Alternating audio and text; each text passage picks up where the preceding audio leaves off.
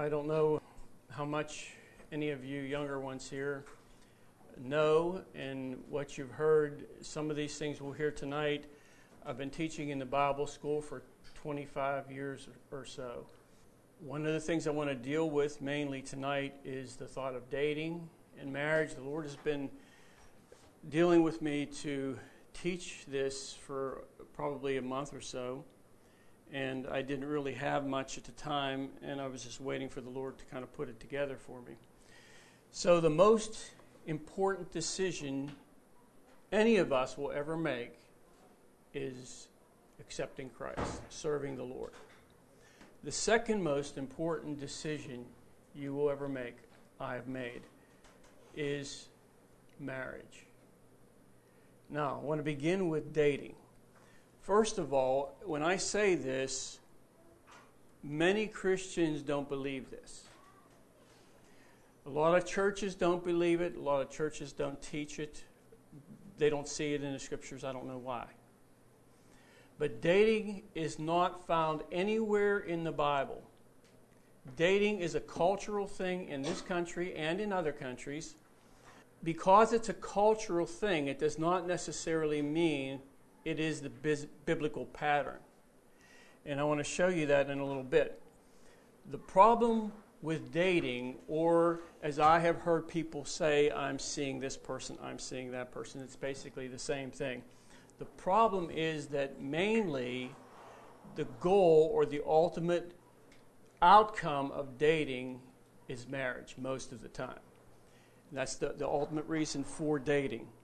Now, Christ was given to you and I. Christ is God's best that He gave for you, He gave for me. His word that we love and we read. God gave that to us. That's the very best. He gave that. God's best for us, for our personal life, is going to be the path He leads us on for us and are following that path. If we follow the path the Lord lays out for us, each one of us personally, at the outcome, we will have God's best. But I believe that many times Christians settle for something less. They may settle for something good in their life, uh, but they don't settle or want God's best. See, we all need to make a decision what we want as Christians. Do we want the normal? Do we want the very, very best that God can give us? And when I became a Christian, I knew nothing in the beginning. And over the uh, period of time, many years, the Lord started to teach me. And somewhere along the line, in my heart, I said, Lord, I want what you want for my life. That's what I want. And I'll share some things in a, little bit related to that. And I want to show you that, for example, Pastor Jim and others, uh, myself, we had to make certain decisions in our life for God's best. And that's just the way it is. That's the way it has to be if we want to serve Him.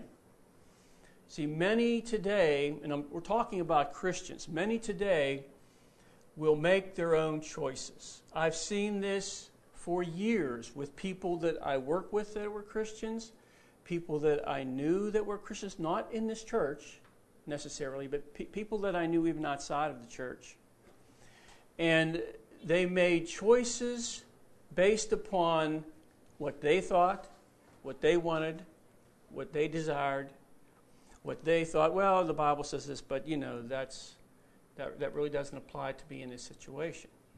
And so they made certain choices and they didn't find the will of God for their life. See, you must find the will of God and the purpose of God for your life. And if you desire to know that, He will show you that.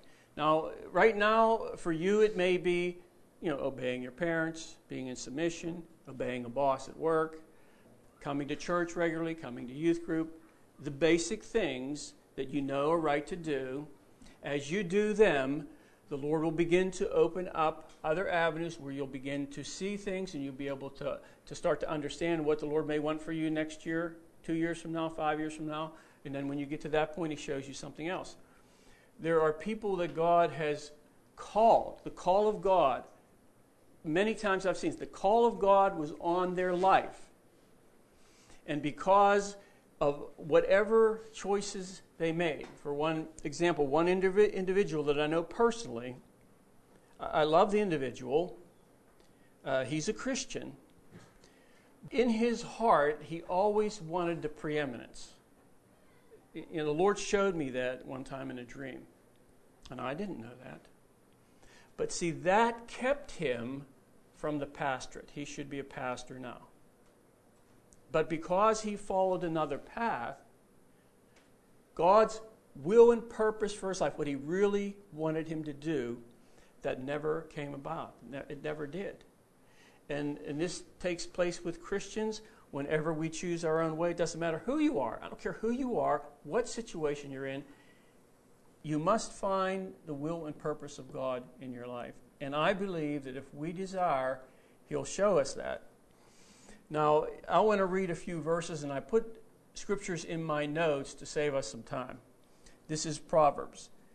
The way of a fool is right in his own eyes. So, you know, we all have minds. We all you know, have this ability to form thoughts in our mind. But see, and that's God given.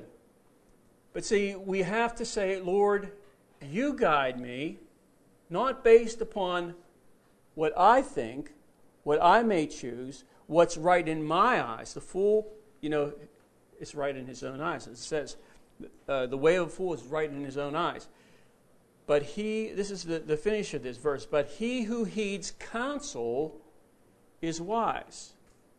So a fool doesn't have to remain a fool if he receives wise counsel. Another verse is Proverbs 16:25. There is a way that seems right to a man. See, there's a way, and that way seems right to a man. But the end of that way is the way of death. Death can mean various things, anything from actual physical death, and of course it means spiritual death, or it can mean where a person uh, moves along in their life and their life is ruined. And I have seen people and worked with people because they decided to, to go their own way in their life, their life, you know, they never really thought their life was going to end up the way it was. And they were in this situation, horrendous situation, and no way out. But I believe that God wants to spare you from those ways, the ways of ruin, the ways of destruction. Isaiah, let's turn to Isaiah 30. So we're still going to look at this here. Then we're going to move on to some other things. Isaiah 30, verse 9. That this is a rebellious people, lying children, children who will not hear the law of the Lord. So there you have the rebellious. They're not interested in hearing the Lord, not interested in hearing his word. But then if you move on down to verse 21, if you want to really hear and you really want a relationship with the Lord, He'll increase your, or however you want to say that, He will enhance your relationship with Him. Verse 21 Your ears shall hear a word behind you. See, that's because your heart's desiring to hear the Lord. Your, your ears shall hear a word behind you saying, This is the way, walk in it, whenever you turn to the right hand or whenever you turn to the left. See, the Lord wants to make straight paths for your feet. And if you want the right thing and you want to serve the Lord, you want His best, you want to hear Him, and you start to deviate a little bit from the path, you will hear a voice No, this is the way, walk ye in it. And that carries so much value. For me, I love the Lord. I love the way He comes to me and shows me this is the way, walk ye in it, when I don't really know what direction, or if sometimes I don't even really want to know the direction. And you hear the voice. See, that's because you know, your heart wants Him. Not just religion, not just church, not just the social thing with the youth group, but your heart wants the Lord. And I believe that is a criteria that for people divides them into different groups because there are those Christians that do not really want to serve the Lord with fervor. Or put it this way, they really don't want the deeper walk. See, see, I've always wanted a deeper walk with the Lord since I was a younger Christian. I didn't know that's what I wanted, but as I progressed on, the Lord was putting things in my heart, and my desire, and I've prayed this prayer several times in my life. And I said, Lord, if you know, because He knows the beginning from the end, He knows the future for me, He knows the future for you. I said, Lord, if you know that down the road I am going to deviate and leave you, I would rather have you terminate my life now than allow that. And I meant it, and I still do. So we have to have this desire that we are going to go all the way with the Lord. Not just church, it's not about church. In Hebrews, let me read this verse. For you have need of endurance, so that after you have done the will of God, that you might receive the promise. So the main thing here is doing the will of God. When you do the will of God, certain things promised come your way. It's just the way it is. One more verse in Colossians that you may stand perfect and complete in all the will of God. So I have always had a desire for all the will of God. That's why when the worst thing ever for me as a, as a Christian, the worst thing was not going to the mission field, the worst thing was not dying for the Lord, you know, the worst thing wasn't doing this or doing that or, or doing something maybe that I wasn't real keen about doing. The worst thing, and the Lord knew this, for me personally, was to be in front of people. The worst thing, I never wanted it, I hated it, I would have done anything anything in the world other than this, but that's what God put that before me. So now, what do you do? What do you do? So you have to stand in the complete will of God. So for me, I could have said, no, I'm not going to teach. I'd have still been a Christian. But if I want God's best and I want to stand in the perfect and complete will of God for me, I had to get up. And it was hard, very hard. Anything God asks us to do, remember this He's already built the capacity in you to do it, so you don't know that. Until you go by faith and you take the step and you do it, then you find that now the Lord lifts you up with His hand. I have worked with people. I have a friend of mine, well, actually, two friends. One found a Christian girl through online dating. Now, online dating service can be considered by Christians as good. Going to singles groups to meet Christians can be considered by some Christians as good. But what I want to show you in the scriptures is not God's good, but I believe it's God's best, and it's the biblical pattern. And if you don't understand this, that's okay. But I believe it's pretty straightforward. And how the Lord works this out in a church or in a person's life still can fit into this particular pattern. Let's go to Genesis. Now, I remember years ago, I was single, and I went to a church. I was working, and I couldn't come to church here and so a friend of mine that I, a Christian friend of mine that I work with, he said, Well, let's go to such and such a church, my church, because uh, uh, we got off work and it was close, and so we did. And after church, I said, They're having a get together. Would you like to come? And I was single and everything to do. I said, Okay. So I didn't realize that I was walking into a singles group. And it was quite an experience for me.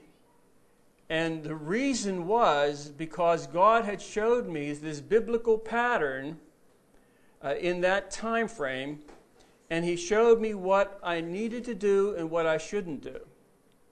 Now, let me read this. Art, this is Paul saying this to, to the Corinthians, and I'll read this in two different translations.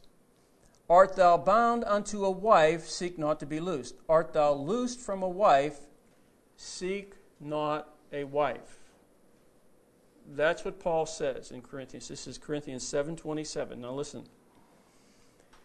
As I said earlier, dating today is the means by which people find Mr. Right or Miss Right dating.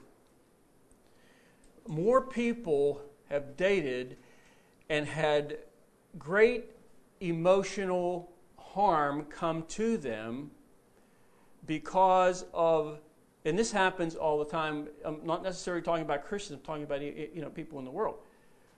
You know they date they get involved with someone and who knows how far they go and then something eh, happens in the relationship and they end.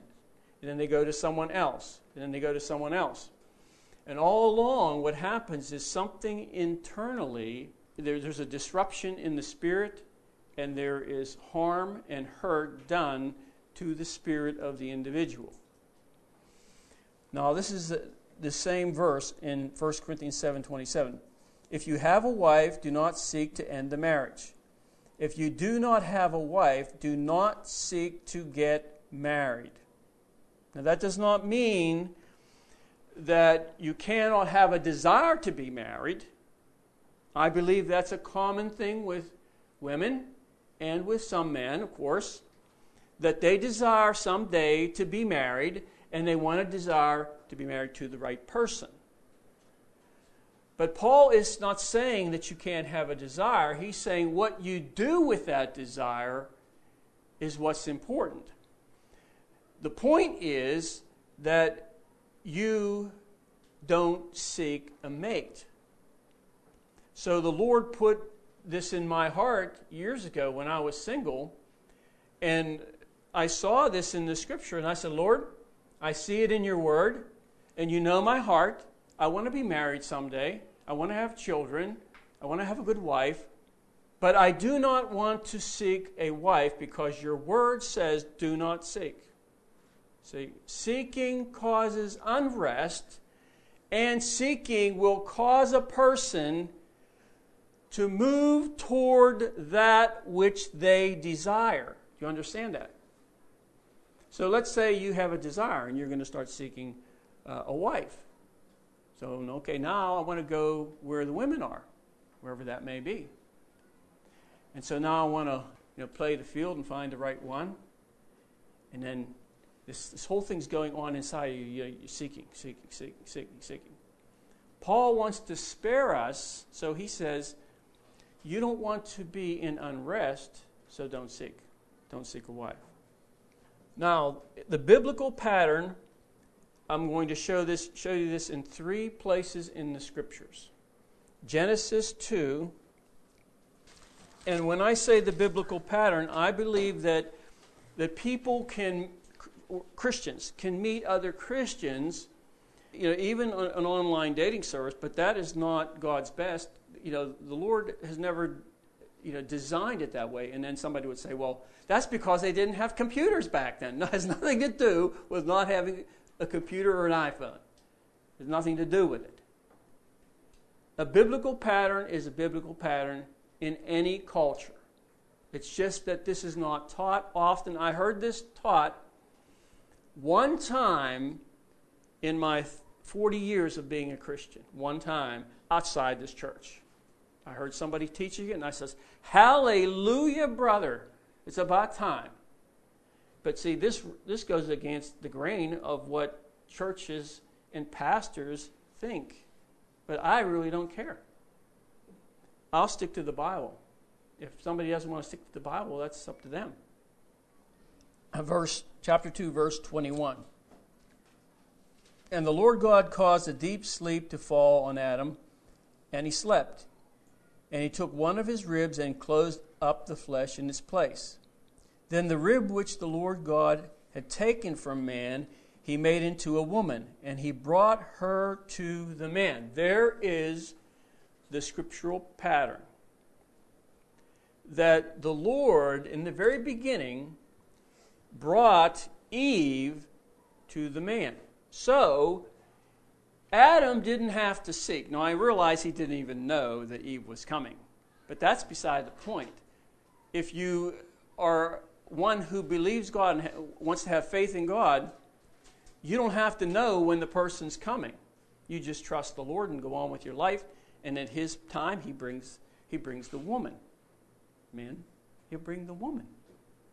This is just an amazing thing people don't believe that God can do these things, or He can do it for someone else, but you know He just keeps me waiting, and you know I'm not too sure He can do that for me. Well, believe me, He can do it for you.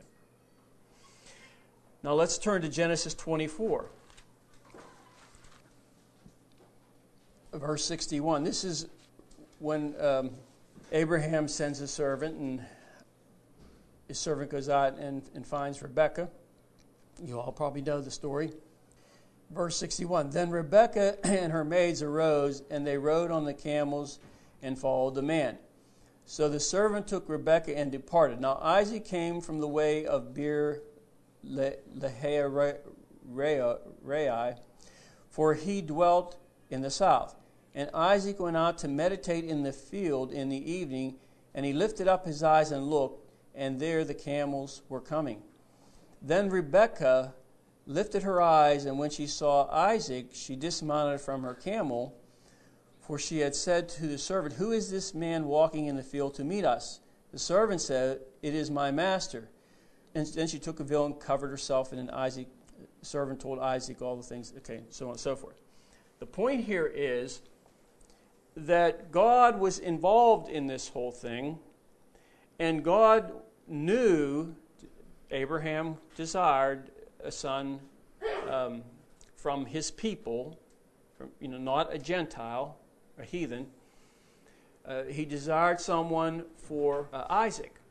And so now the, this whole scenario takes place, and now Rebecca is coming on a camel and she's going to meet Isaac. So once again, the pattern is that God brought the woman to the man he brings Rebecca to Isaac, and when he does, he knows that she's the one. And then they, they come together and they're husband and wife. Now let's go to the book of Ruth.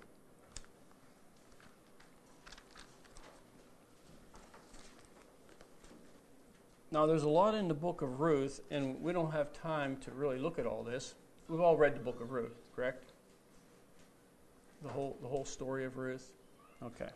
So you have some background on this. Okay, chapter 1, verse 22. So Naomi, Naomi returned, and Ruth the Moabitess, her daughter in law, with her, who returned from the country of Moab. Now they came to Bethlehem at the beginning of the barley harvest. Now, before this time, the Lord had been working in the life of Ruth. She was a Moabitess.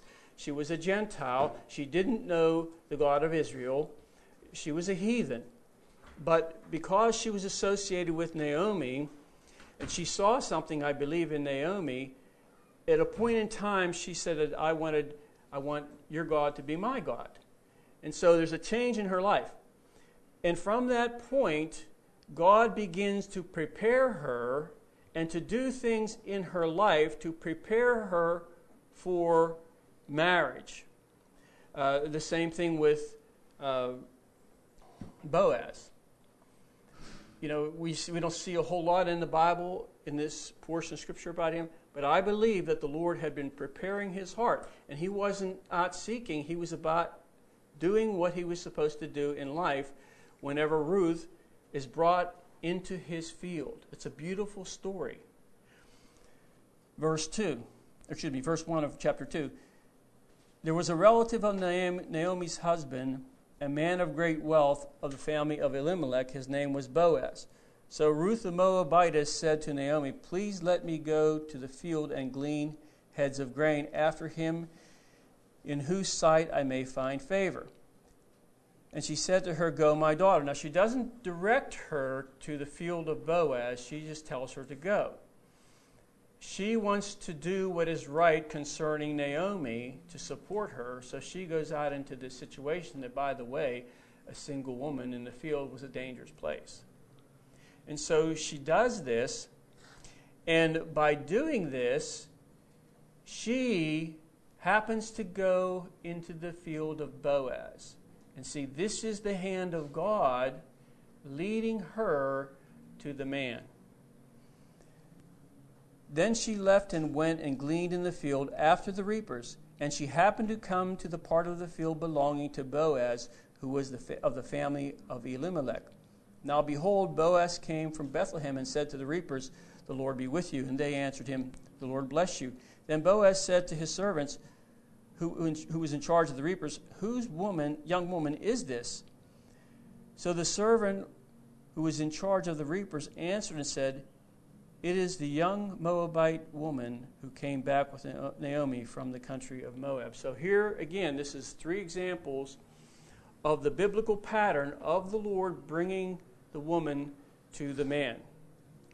Now, the great temptation here for Ruth she desired to be married, but she was single. She had this desire for a husband, but yet she, she felt to do what was right concerning Naomi. The great temptation for her was to take matters into her own hands and to seek a husband. And that particular thing if we as Christians want God's best, that will be the temptation for us to take matters into our own hands rather than allow the Lord to work and, and bring about, you know, your mate, you know, the one that is the right person for you, the right fit for your life. Um, go to chapter 3, still looking at Ruth. So she could have taken matters into her own hands, but instead she doesn't do that. And I believe that it takes faith in God to not take things in our own hands because, you know, we have power to change situations. We have power to change our own circumstances many times, not always, but many times. And so, in order not to touch that and allow the Lord to move, you know, something has to occur. We have to have faith in God. So in chapter 3, verse 10, then he said, Blessed are you, O my Lord, my daughter, for you have, not, you have shown more kindness at the end than at the beginning, in that you did not go after young men, whether poor or rich. Now, Boaz is saying this to her whenever she petitions, petitions him, basically, for, you know, to be a kinsman redeemer. And he says, you could have went after younger men or young men, which tells me that he was much older. She was a young woman, and she could have found a young man, but she desired to do things the right way, and so she didn't. She didn't take matters into her own hands. Verse 11 And now, my daughter, do not fear. I will do for you all that you request for all the people of my town know that you are a virtuous woman. And that means a woman of strength, a, woman, a godly woman, a, a woman of wealth, a woman of virtue. Now, there's a verse in the Bible that we, we know. It says, For we walk by faith and not by sight. If you're going to walk this Christian walk and you want God's best for your life, you're going to have to walk by faith and not by sight. Which means that you will have to allow the Lord to provide a mate for you. And it's not going to be easy. You're all going to be tested. You know that? Are you aware of that? You're all going to be tested in one way or another. Testing is found throughout the Bible. And when you run into someone, you girls, you guys, the temptation may be there for whatever. So that's why we need to find out what God wants. And we're going to look at that in a little bit. Two more verses. Uh, but my righteous one will live by faith, and he that shrinks back, I will not have pleasure in him, or he will not please me. It says that he, believe, he that um, comes to God must believe that he is, and that he's a rewarder of those who, what? Does anybody know? Those who come to God must believe that he is, and that he is a rewarder of those who diligently seek Him. Those are the ones He really rewards. Now, I want to, the Lord started to give me these things, and I had to write them down because um, I'm going to, to start to, to say these things. Now, if you have anything that you want to stop and talk about as we go through these, that's fine. We'll, we'll take time for that. This I titled this Lies That Young Women Believe. We can also say lies that young men believe because a lot of these are applicable to both men and women. Now, this is one. Listen. I really want to marry a Christian guy, but I'm not looking to get married now, so it doesn't matter if I see someone who's not a Christian. See, what happens is, see, someone who has that thought See, what's going to happen when you date a non Christian is there's going to be attachment, there's going to be entanglement, there's going to be greater compromise, there's going to eventually be touching, then there's going to be kissing, then possibly sex, and then maybe becoming pregnant, pregnant which will change your life forever. Forever. And guys, if you make a girl pregnant, it's going to change your life forever.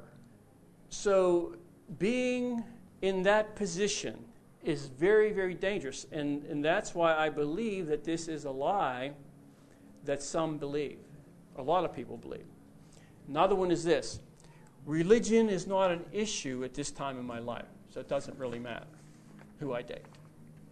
You know, I, I can date whoever I want because religion's not, not an issue.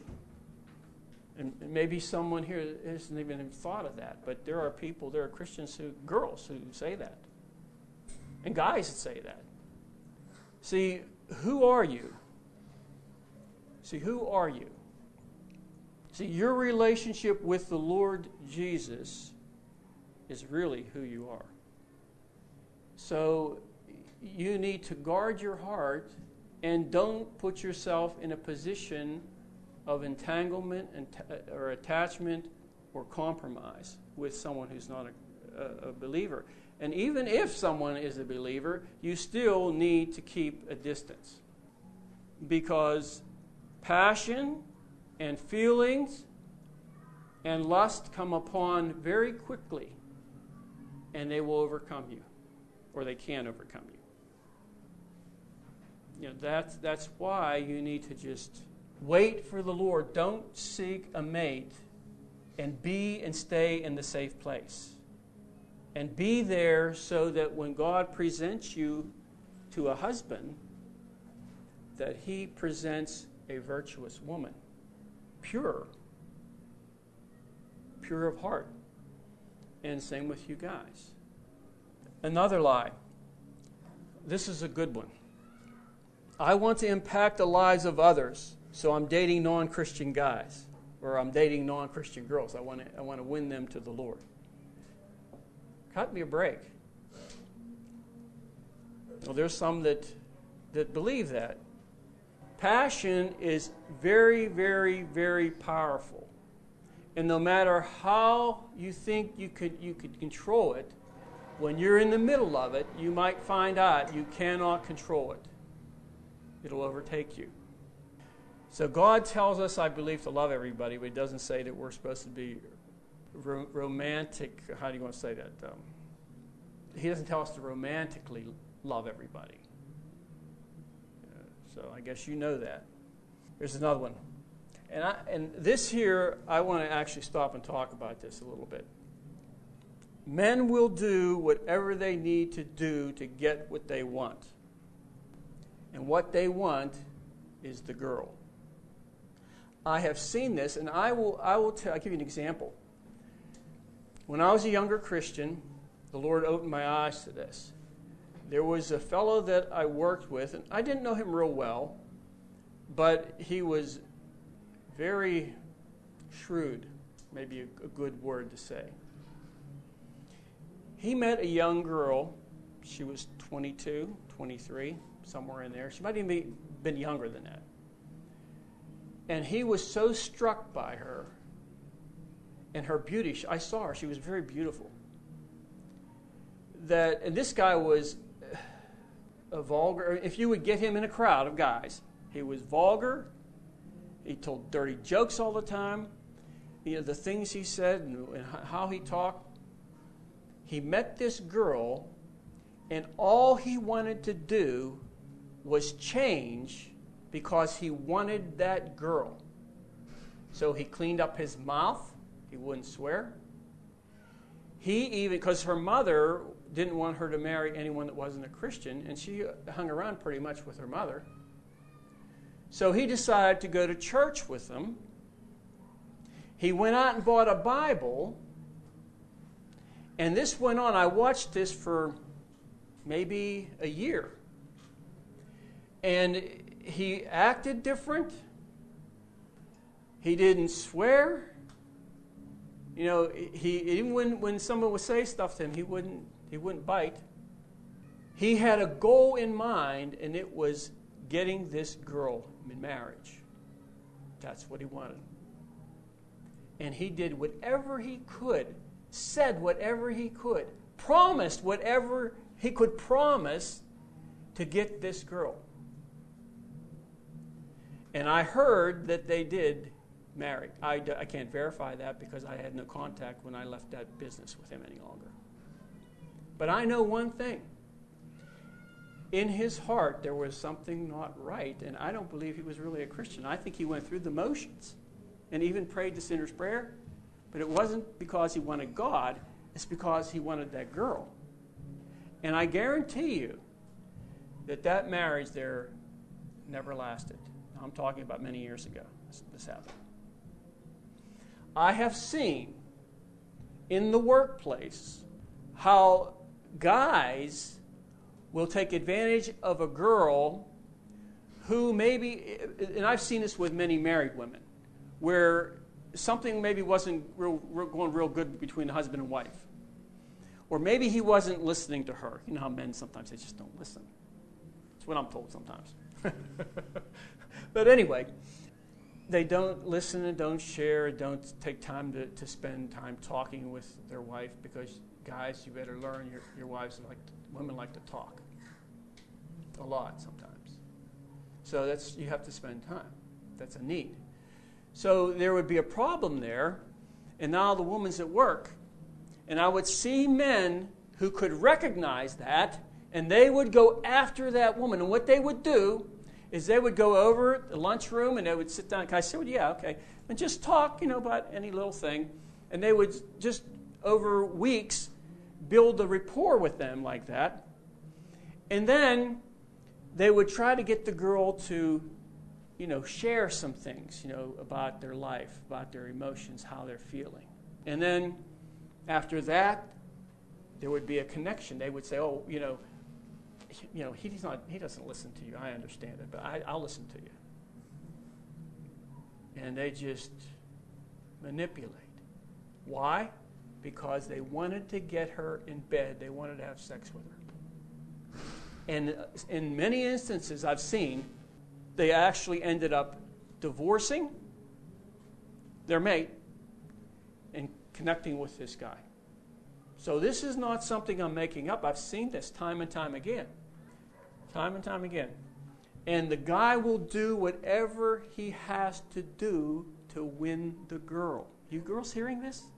So don't be fooled. Don't be fooled. And keep yourself in the confinement that God has you in. Don't seek for a husband. You can have a desire to be married, but let the Lord provide for you because it's going to save you a lot of aggravation down the road. Believe me. Believe me. And so the guy will go after her as far as meeting her emotional needs, befriending her. Nobody understands you, but I understand you. He'll try to impress her to either get her in bed or to marry her, is going to be the ultimate. Charm. Do you know what the word charm means? Look it up online, dictionary.com. Does anybody know what it means?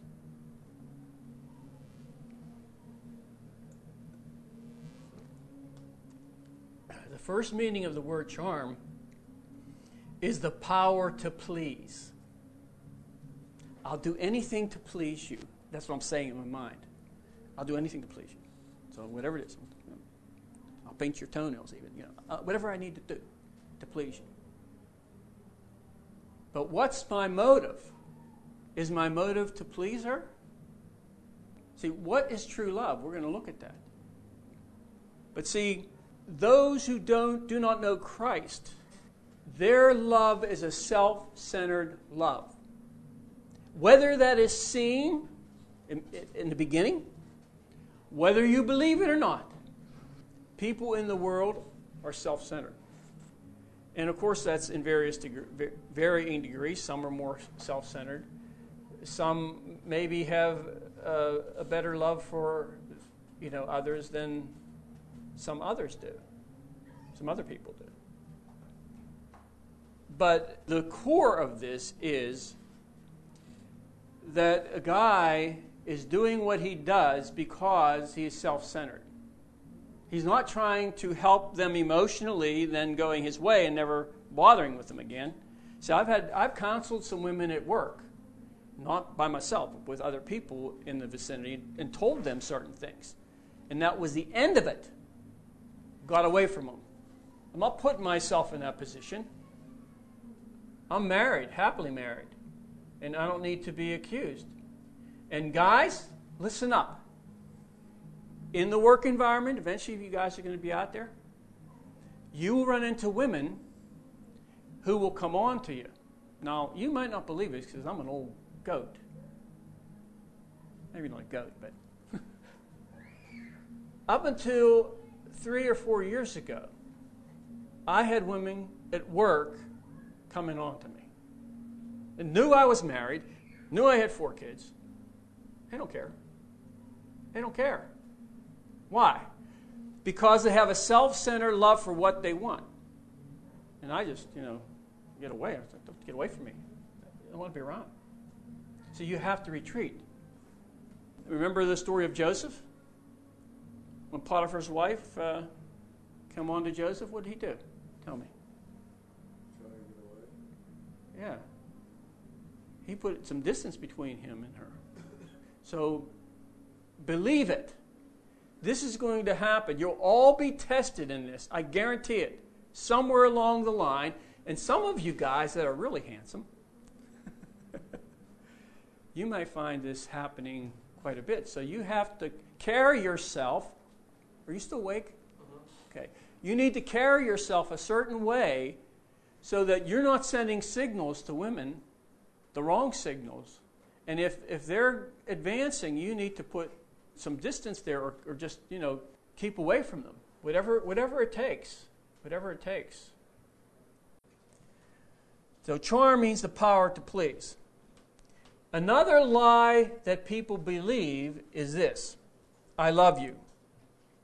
You know what that means? It means I love me. That's what it means. Now, there's a thing as, such thing as true love, but that's what we see in the Bible, and I, I mean, we can look at that later. But I love you means I love me.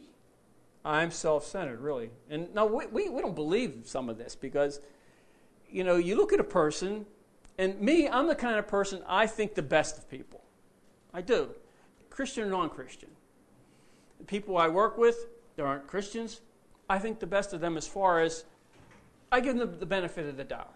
But I know the nature of man, the carnal nature of man, the sinful nature of man, and I've been around long enough to see uh, some of the tricks that people use.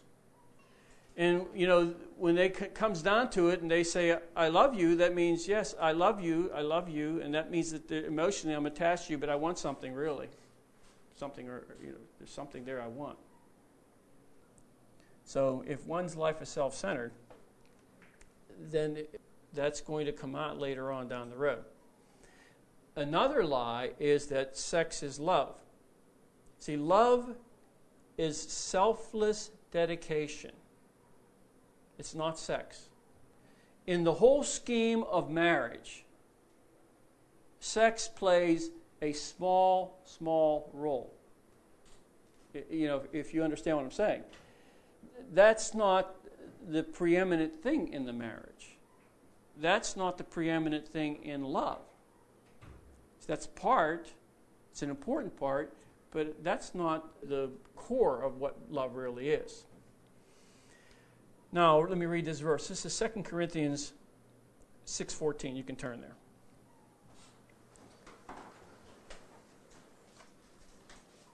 Now, of course, everybody, if you have different translations, is going to read a little differently, but the same thought's going to be there.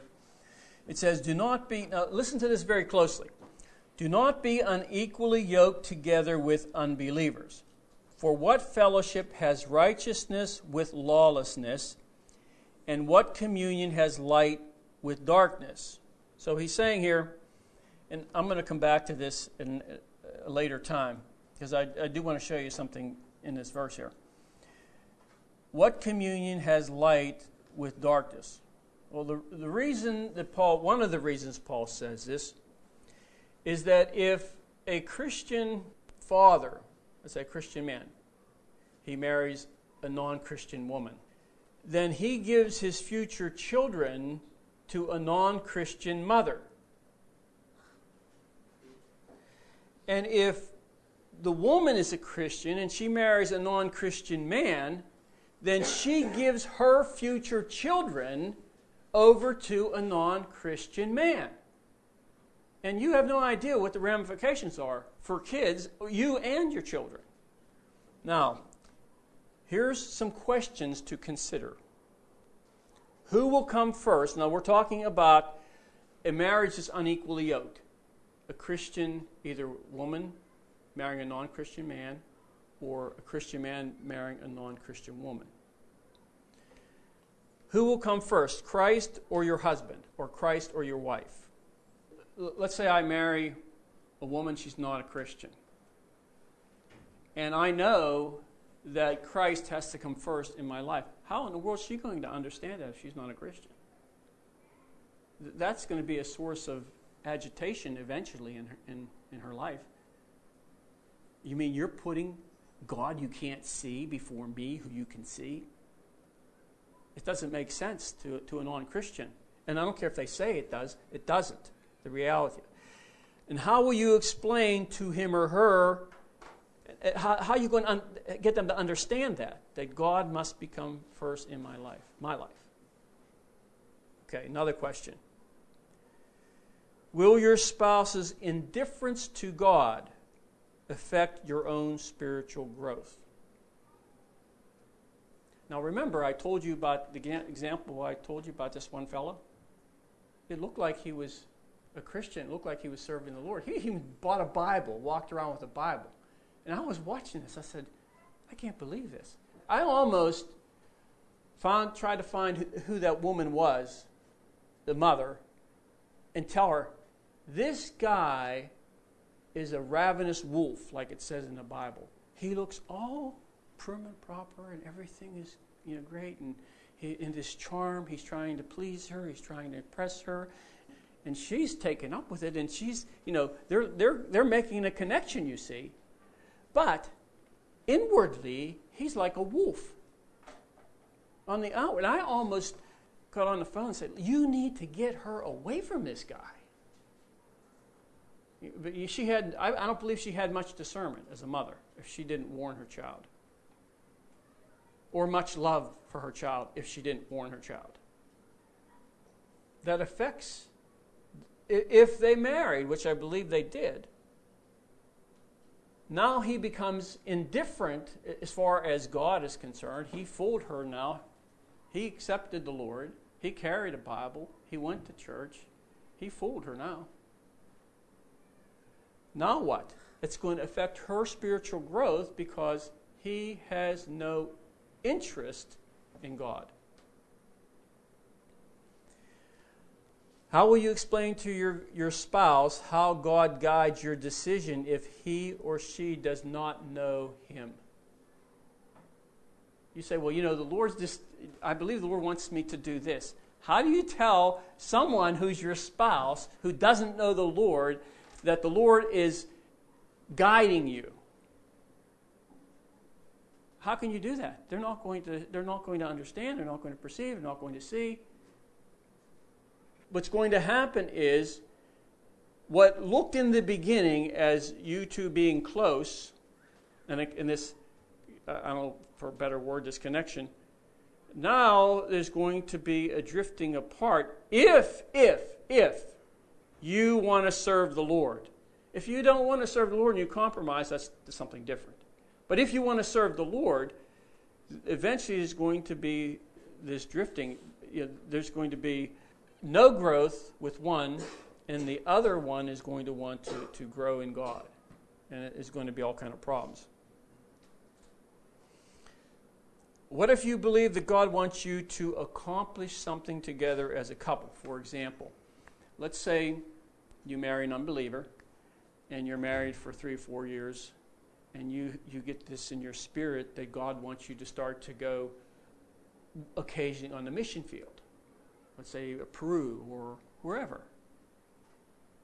And that's really strong in your spirit to go for a week or, or two as a couple. You can't do that because the person's not a believer. They have no business being on a, a, a, mission trip as far as the Lord's will and purpose, what He wants accomplished there. And so, if God would lay that upon the heart, that, that would have it just would never come, come to pass. Anything that the Lord would, would try to do, you couldn't do as a couple. It would just be you.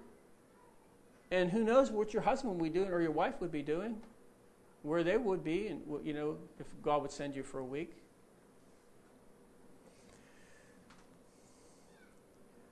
What if God's, listen to this, what if God leads you to stop a particular habit? Maybe you develop a habit in your life and now the Lord's dealing with you to stop it. You think your mate's going to understand that? Or, or say, well, the Lord's dealing with me not to watch any TV or, you know. What? You think I'm turning the sports off? I want to watch the basketball game. Forget about you. That's craziness. You're going crazy. You're going to be in a loony farm. You keep this religion up, they're going to come in a straitjacket, carry you away. will he or she think you're being unreasonable, especially since everyone else is doing it? Well, everybody else is doing this. Everyone else is going there. You know. You know why can't we? Well, in my spirit, I don't feel that I should. I believe the Lord's leading me not to do that. There's a problem again between two people. Here's here's a better one here. If you have children, will your mate agree to let you raise them to know Christ? Will he, he or she object when you want to take the kids to church or to Christian functions? I've seen this one where the man says no. And the woman cannot take her children to church or Sunday school. He puts his foot down. He says, No, doesn't the Bible say you're supposed to submit to me? even though I'm not a, I'm, I'm an unbeliever, I know at least that much. Or the other way around, where the husband wants to go to church as a family, and the, the wife that's an unbeliever wants no part in it. Will your spouse's unbelief hinder your children and grandchildren from, from trusting Christ and ultimately affect their eternal destiny? That is heavy.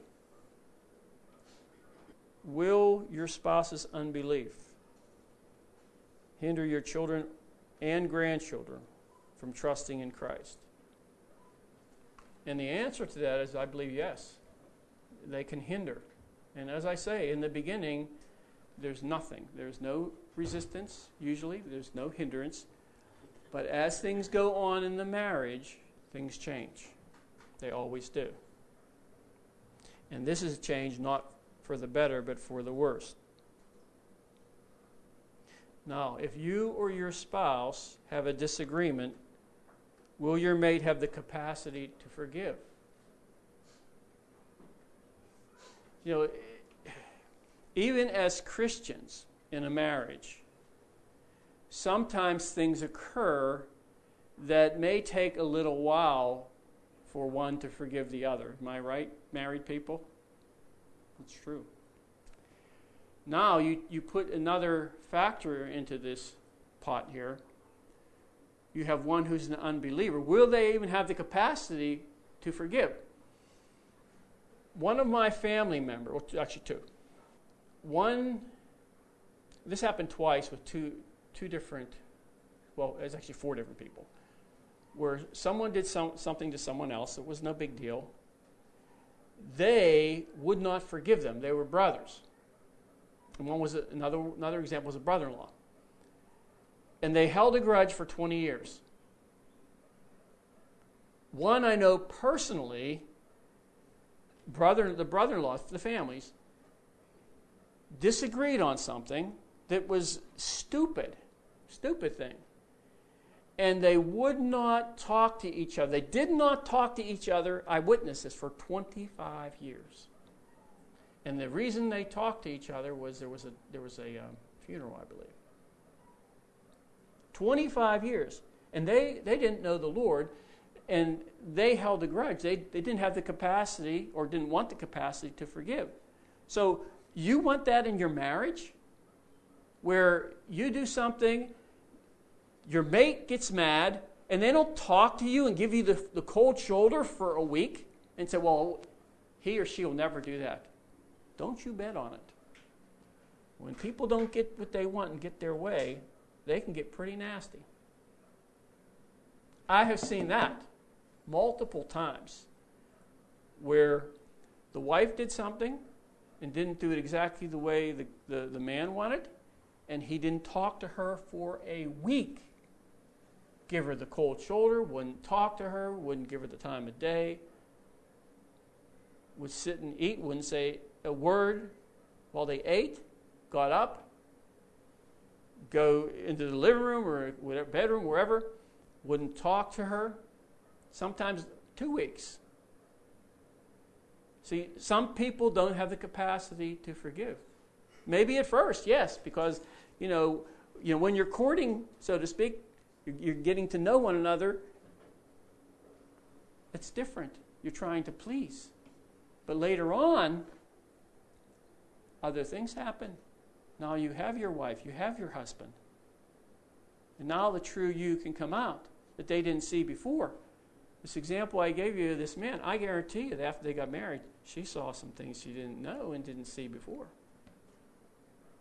So don't be fooled by this. Don't be fooled. You need to just seek the Lord and allow Him to provide for you in your life. And remember that you know forgiveness is a choice, and um, many people find it very difficult to make the choice to forgive, especially if they don't have God in their lives. So even well-meaning Christians can fall into the trap of marrying a non-believer. I've seen it many times. Now, just because a person says that they know the Lord does not mean they know the Lord. Like someone said, uh, I think it was when we were to jail, the uh, chaplain said that everyone now in jail knows the Lord. Everyone says they know the Lord. They've, they've accepted the Lord. But, you know, that's not really the case. You know, because a guy comes up and he's, you know, coming on to you, and you're liking him, he likes you, and you start talking about the Bible or whatever, and he says, Yeah, I've, I've accepted the Lord. Well, he may have, but that doesn't mean anything. You know, show me your life. Let me see you live a godly life for five or ten years. Then they'll think about marrying you. Five or ten years? What are you, crazy? Marrying a non believer is, a is not a means to a successful marriage. It's fraught with problems and it's fraught with many, many difficulties and hindrances. That is why we read in the Bible do not be unequally yoked. We'll stop there for a few minutes. Does anyone have any questions to this point?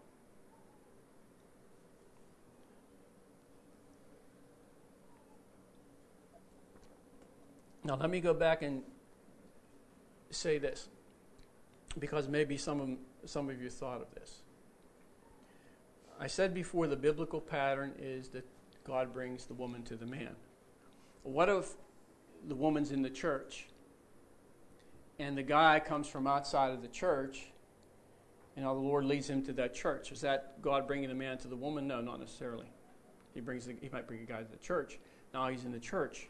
So there he is. He's you know worshiping the Lord. He's coming to church for a year or two, whatever. And all of a sudden, the Lord brings this person in the church in front of him and shows him now that she's the right one.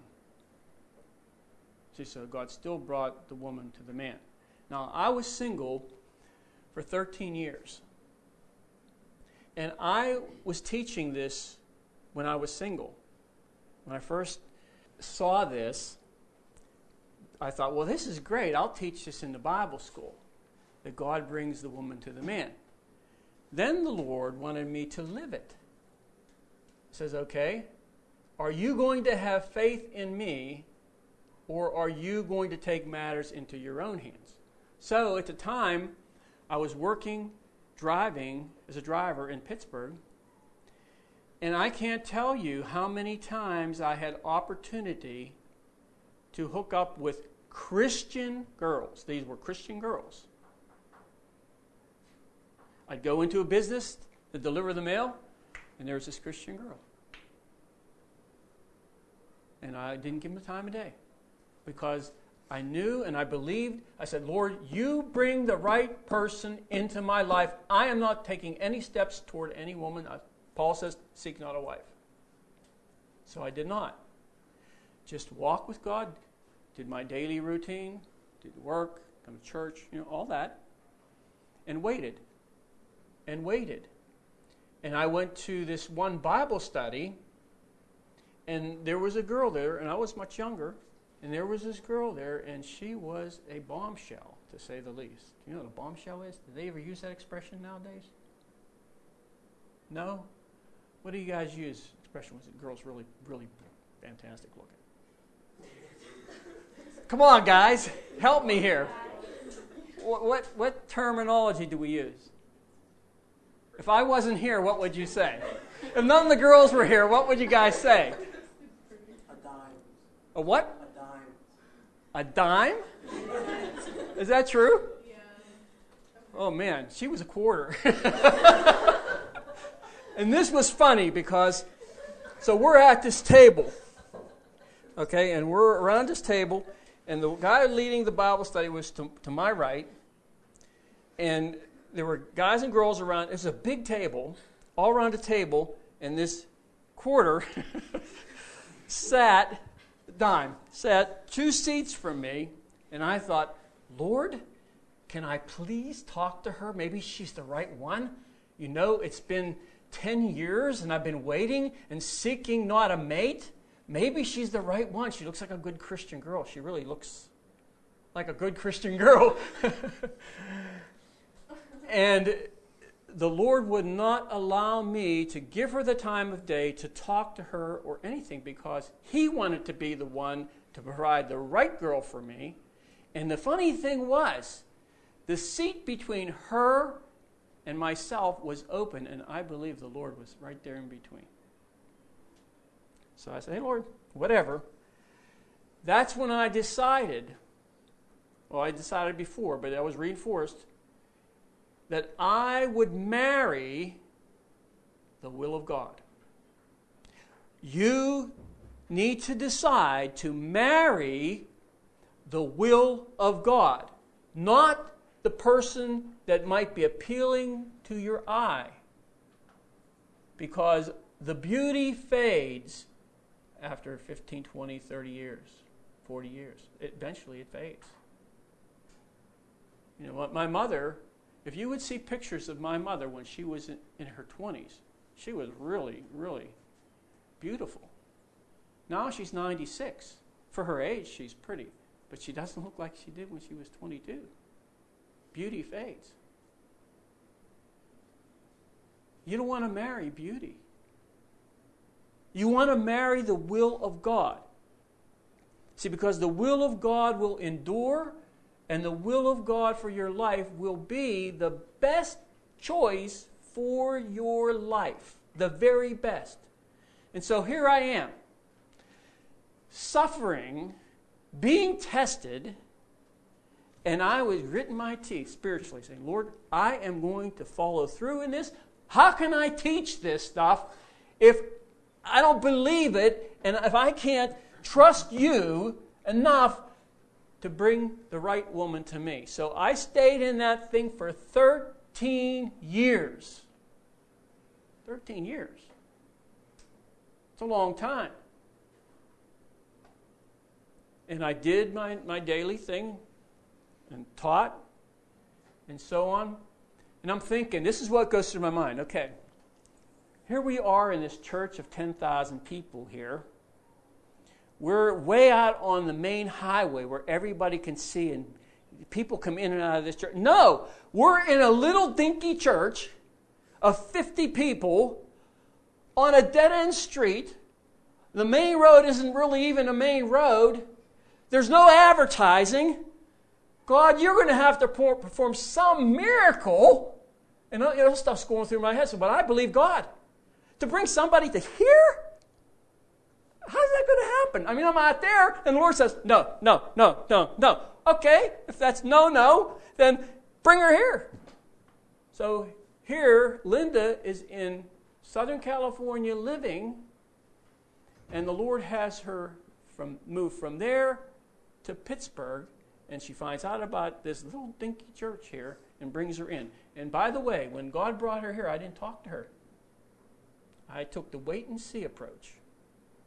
I wanted to wait and see, wait and see. I had time wait 13 years. What's what's another couple of years, right? So I waited and waited and waited until the right time, and then I fell because I was just watching, watching, and watching. I didn't, I didn't talk to her, not one time that I recall. And then finally the Lord said, Okay. And I said, Oh, okay. And so, see, but are we do we want God's best? Do we want what the Lord wants for us? Or are we going to get our hands involved in it and mess it up? And then, I mean, we, we might go to some online dating service and find a Christian guy or girl, and we might get married and have children, and things may be okay. But do we want God's best? That's why I started that off in the beginning. You know, do you want God's best for your life? Well, I do. I do. Now let's continue on. Anything anybody has? Yes. I have a question. You said that um, God brings a woman to the man. Does it work the other way, or is it just like? Well, what do you mean? Does it work the other way? Does God like, bring? It's not like the woman comes in. Hey, let's get married. Oh no, no, no. The wo- no. This is how it works. God somehow will bring the woman to the man, and the man will recognize that, and the woman will too. So it's kind of like the other in a way. In a way, yes. But the pattern is the man should be waiting, and the, the woman shouldn't be seeking. The man shouldn't be seeking. Let the Lord do that whole thing. Okay, now, still getting back to this thought of um, a Christian and a non Christian. You have different foundations that are built within the person. Yeah, marrying a non believer is building a life on two different foundations. Uh, now, the biggest lie I have seen, and I've seen this multiple times, that the girl will say, Well, I'm going to get married to him and I'm going to lead him to Christ. And I've seen the other way around where the guy would say, I love her, she's pretty, I, you know, and she's not a Christian. I'm a Christian. I know what the Bible says, but you know, I'm going to lead her to Christ. If not now, later on, I believe the Lord's going to bring her along. And I have never seen that happen yet. Now, I'm not saying it doesn't happen. It may happen in some instance, some rare instance, but for the most part, Paul says, don't be unequally yoked. And the picture, you know what a yoke is, right? You have the big wooden yokes between animals. Now, the normal picture is two oxen yoked together and they can pull. But a better uh, picture would be to get in your mind an oxen and a donkey, a Christian and a non Christian. And one's not going to be moving, the other one's going to be stubborn, and you know they're, they're not going to, to be able to be yoked together for one purpose and moving toward uh, some purpose that God has, you know, for the believer, for the Christian. There are people, and I believe there, this happens many, many, many times. There are people who go and seek counsel, maybe even Christian counseling, and they can't take being married to a person that now they have nothing in common with. That's, that's something that you hear frequently. And the reason why is after they're married, in the beginning, it seems as though there's a lot of things in common. But if the believer is going to walk and serve the Lord, eventually the commonality will disappear. And this person may have a, a, desire to serve the Lord and to do whatever. And the other person, because they don't know the Lord, they think it's a church is a big waste of time. Has anybody ever told you going to church must be, is a big waste of time? Yeah. They don't understand. You know, they may be uh, interested in going boating, or they might be interested in golfing. Golfing's big with guys. They love to golf and you go to church, I'm going to go golfing with my buddies. You can go to church, spend your time there. You know, I like to, to watch NASCAR. Or you go to church, uh, you know, I might come once in a while. My heart's really not in it. I'd rather be doing something else. You know, life's too busy. I work all week long. Why would I want to take my days off and go to church? And so the, the commonality there that was in the beginning, maybe whenever they were seeing each other, now once they get into marriage, that disappears. And if the Christian, the Christian guy wants to serve the Lord, then there is going to be an increasing gap there. I don't know if you've ever seen this. So here you have, um, we'll say this is God, this is the husband, and this is the wife. So, how you, in actuality, spirit, soul, spirit and soul, I'm talking about, get closer together is as he moves toward the Lord and she moves toward the Lord, the gap between them becomes less and less. There, there's a, a, a greater closeness because of the common goal you know, being like, like the Lord, being Christ like, you know, serving Him, all that. And they normally, it's a natural thing, it's a natural thing, but spiritual thing, uh, where they, because their, their direction and their focus now is the same goal. Now, that doesn't mean you can't go do other things like go hunting or you know boating or you know whatever fishing whatever you like to do sewing doesn't mean you can't do any of that what I'm saying is that there is a common goal, a common direction, And because both of them are going in the common direction, they'll just automatically get closer and closer. And that's something that you know is an internal thing. You just get close. You, not like you have to even do a whole lot, but you know, it's just something that, that takes place. Now let's turn to John 11. Now I'm probably not even a halfway through with this tonight, so we're going to do another night. Is that okay? We'll do next Wednesday, I think. John 11. Now, let me ask you, all, all you guys and girls that went to Sunday school since you've been little peeps. In Genesis 1 1, God, what did God separate? Pardon me? What else? Light and darkness. God, it says God separated the light and darkness. Does that tell you something?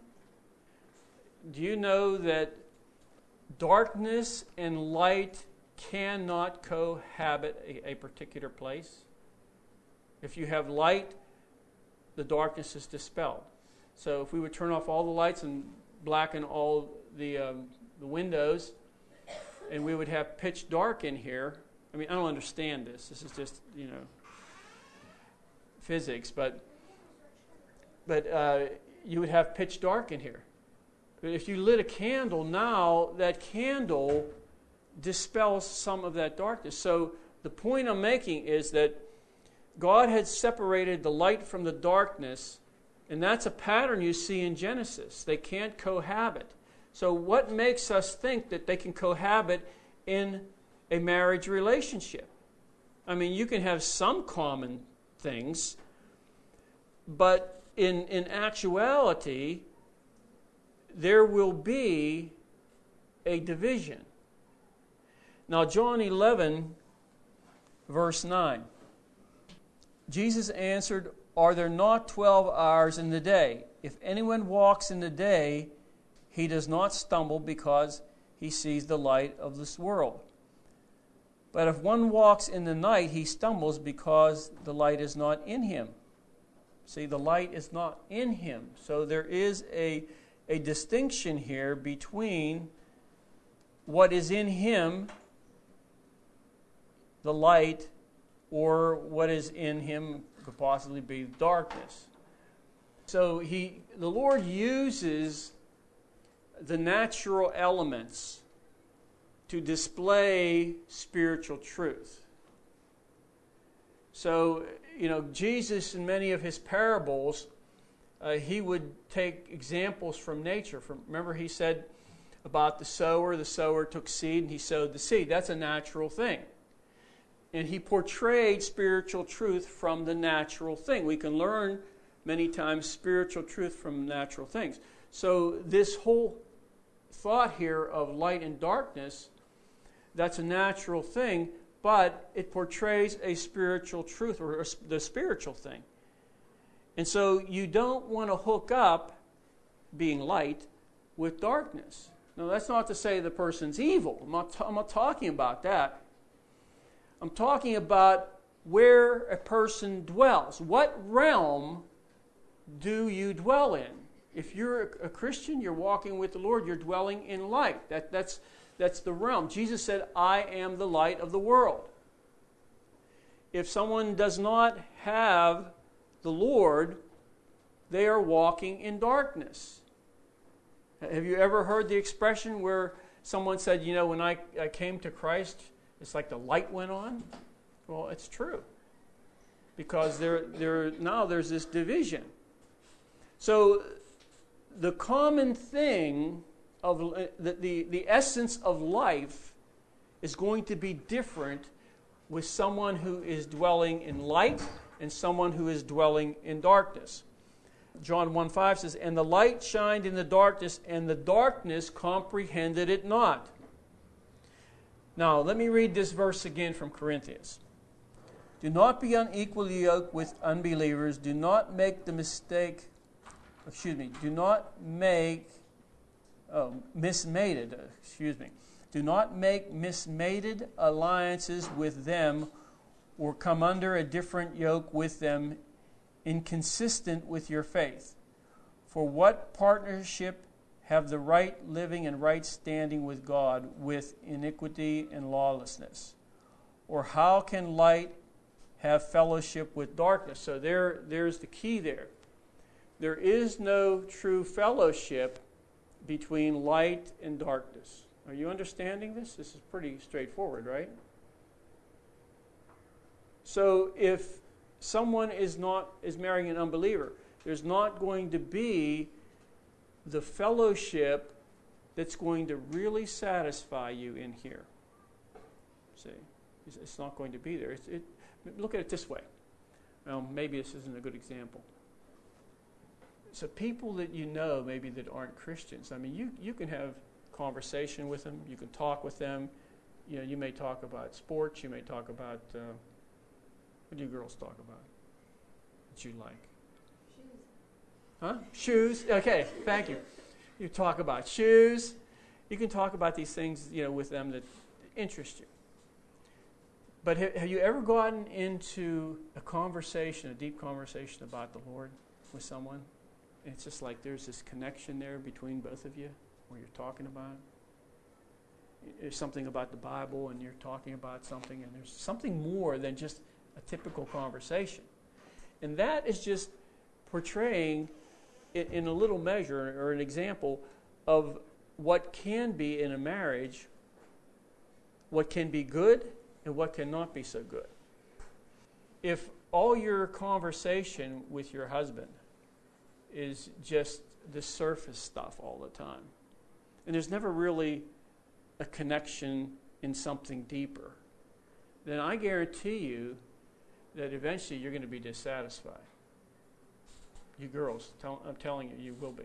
There has to be some connection between you and your husband that goes beyond just common interest in the natural. There has to be something that's, that's more than that, or else you're going to get frustrated, and you may not even know why you're frustrated. You may take it out on your husband, and you know he go to work and say, you know, my wife, she's, she's always got the screaming meanies. I don't know what's all about. I don't know what I do, but it, you know, what did I do? I, I, don't, I didn't do anything wrong. And a lot of times it's because there's this need in the woman for this connection, and that's not there. And to make that connection, I believe, to really make it the way it should be, there should be two lives that are focused and founded upon Jesus Christ. Because then you have the whole thing there, you see. You, you have the natural things you can talk about, and then you have the spiritual things, and you have the connection, spirit, soul, and body, like God created us. But if you marry an unbeliever, then that need inside of you, women, is never going to be fulfilled. You'll, you'll spend the rest of your life Think about this the rest of your life without certain inner needs being fulfilled. And you, you probably can't even, you don't even know what they are. You'll know that something isn't the way it's to be, and you might take it out on your husband, but you might not be able to articulate what it is that's bothering you. You might not have any clue. And it might be as simple as that there is no spiritual connection. See, because if that thing is right, and as I said, you have the spirit, the soul, that's mind, emotions, all that, and the body. All that's working for you then in the marriage. See, that's what you want. If you want to have fulfillment in that arena, marriage, that, that's what you need to to, to look at. You need to, to keep in the right place here. And that's why I'm trying to show you some of these things to help you out because a lot of you are either in the, uh, the age. Who's the youngest here? 15? Their kids are dating now at age 13. Somebody just told me that recently. Oh, age 13, they're starting. I said, What? Some of you are at that age, or all of you are at that age. And I believe the Lord wants to spare you of a lot of problems down the road. A lot of them. So don't be in a rush to move into a relationship. You let the Lord do this because it will be right and it will meet the inner need you have.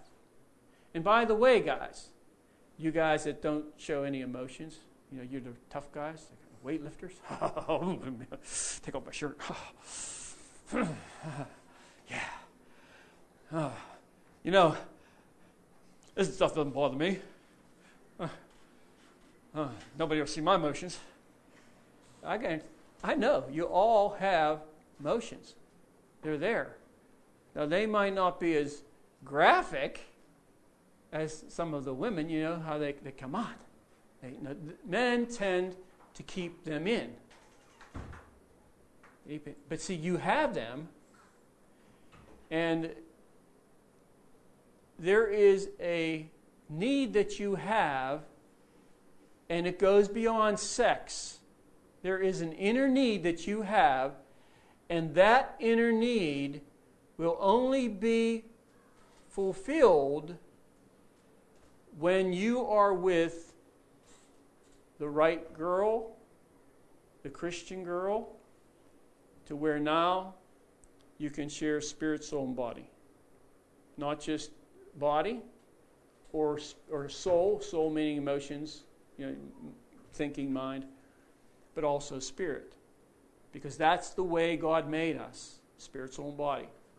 So remember this uh, and you know, keep yourself from evil. And when the time of testing comes, and I'll probably talk about that maybe next, next week, when the time of testing comes, be aware that for God to produce gold in you, to produce something that's worthy of the person that's out there for you, he has to do something. See, Ruth was prepared for Boaz. She went through all kinds of things in her life, choices she had to make that were difficult. But all along the way, when she did the right thing, God was building in her heart and her life so that, listen to this, so that she would be worthy to be given to Boaz. See, who is the type of Christ, actually. And Boaz, he was, it's called, he's called a mighty man of value. No, that was Gideon. There's something about Boaz. There's a, there's a word in there that means that. I can't remember what it is. But anyway, Boaz, although the Bible doesn't say a whole lot about him, he desired a wife. He was an older, older man. I don't know how old he was, maybe 40. He desired a wife. But he didn't seek a wife. He, he took care of his fields, took care of his servants, did his normal thing. But because he was upright, he wanted to do the right thing, the Lord was working in his heart and doing things in his heart so that he would be the man that God could give to this virtuous woman, Ruth. So both of them had to go through times of difficulty and testing, and they had to make the right choices. They both of them did not seek a mate. And at the right time, God brings them together and it's a beautiful thing, a beautiful relation relationship. And they came together, spirit, soul, and body. And they were given to each other because they passed the test in their life. So if let's look at it this way: if she wouldn't have passed the, the certain test, and she would have went her own way, and she went back to Moab or whatever, she would have never have been presented to Boaz.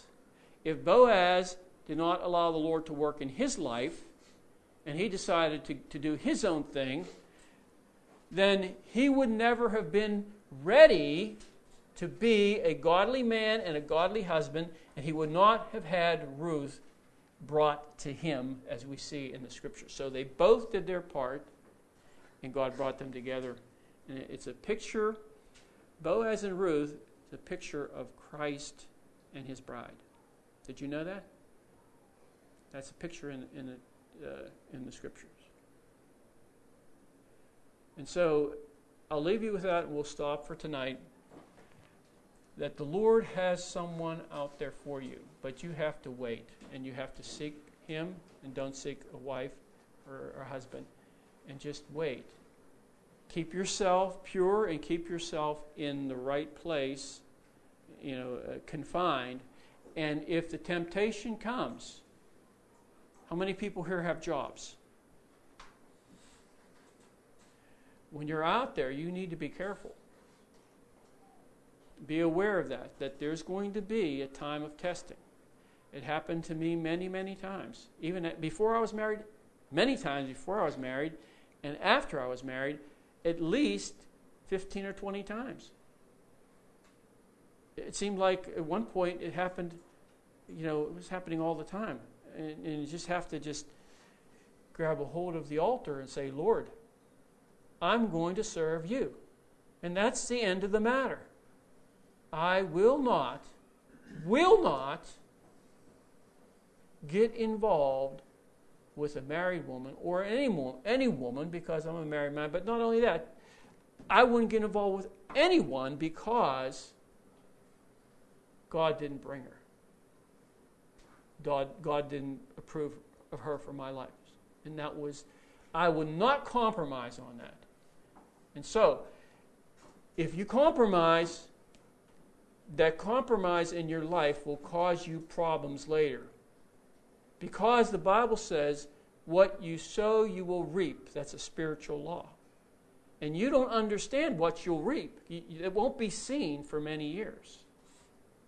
So, stay in the place the Lord has you, in this place of safety, and just wait for Him.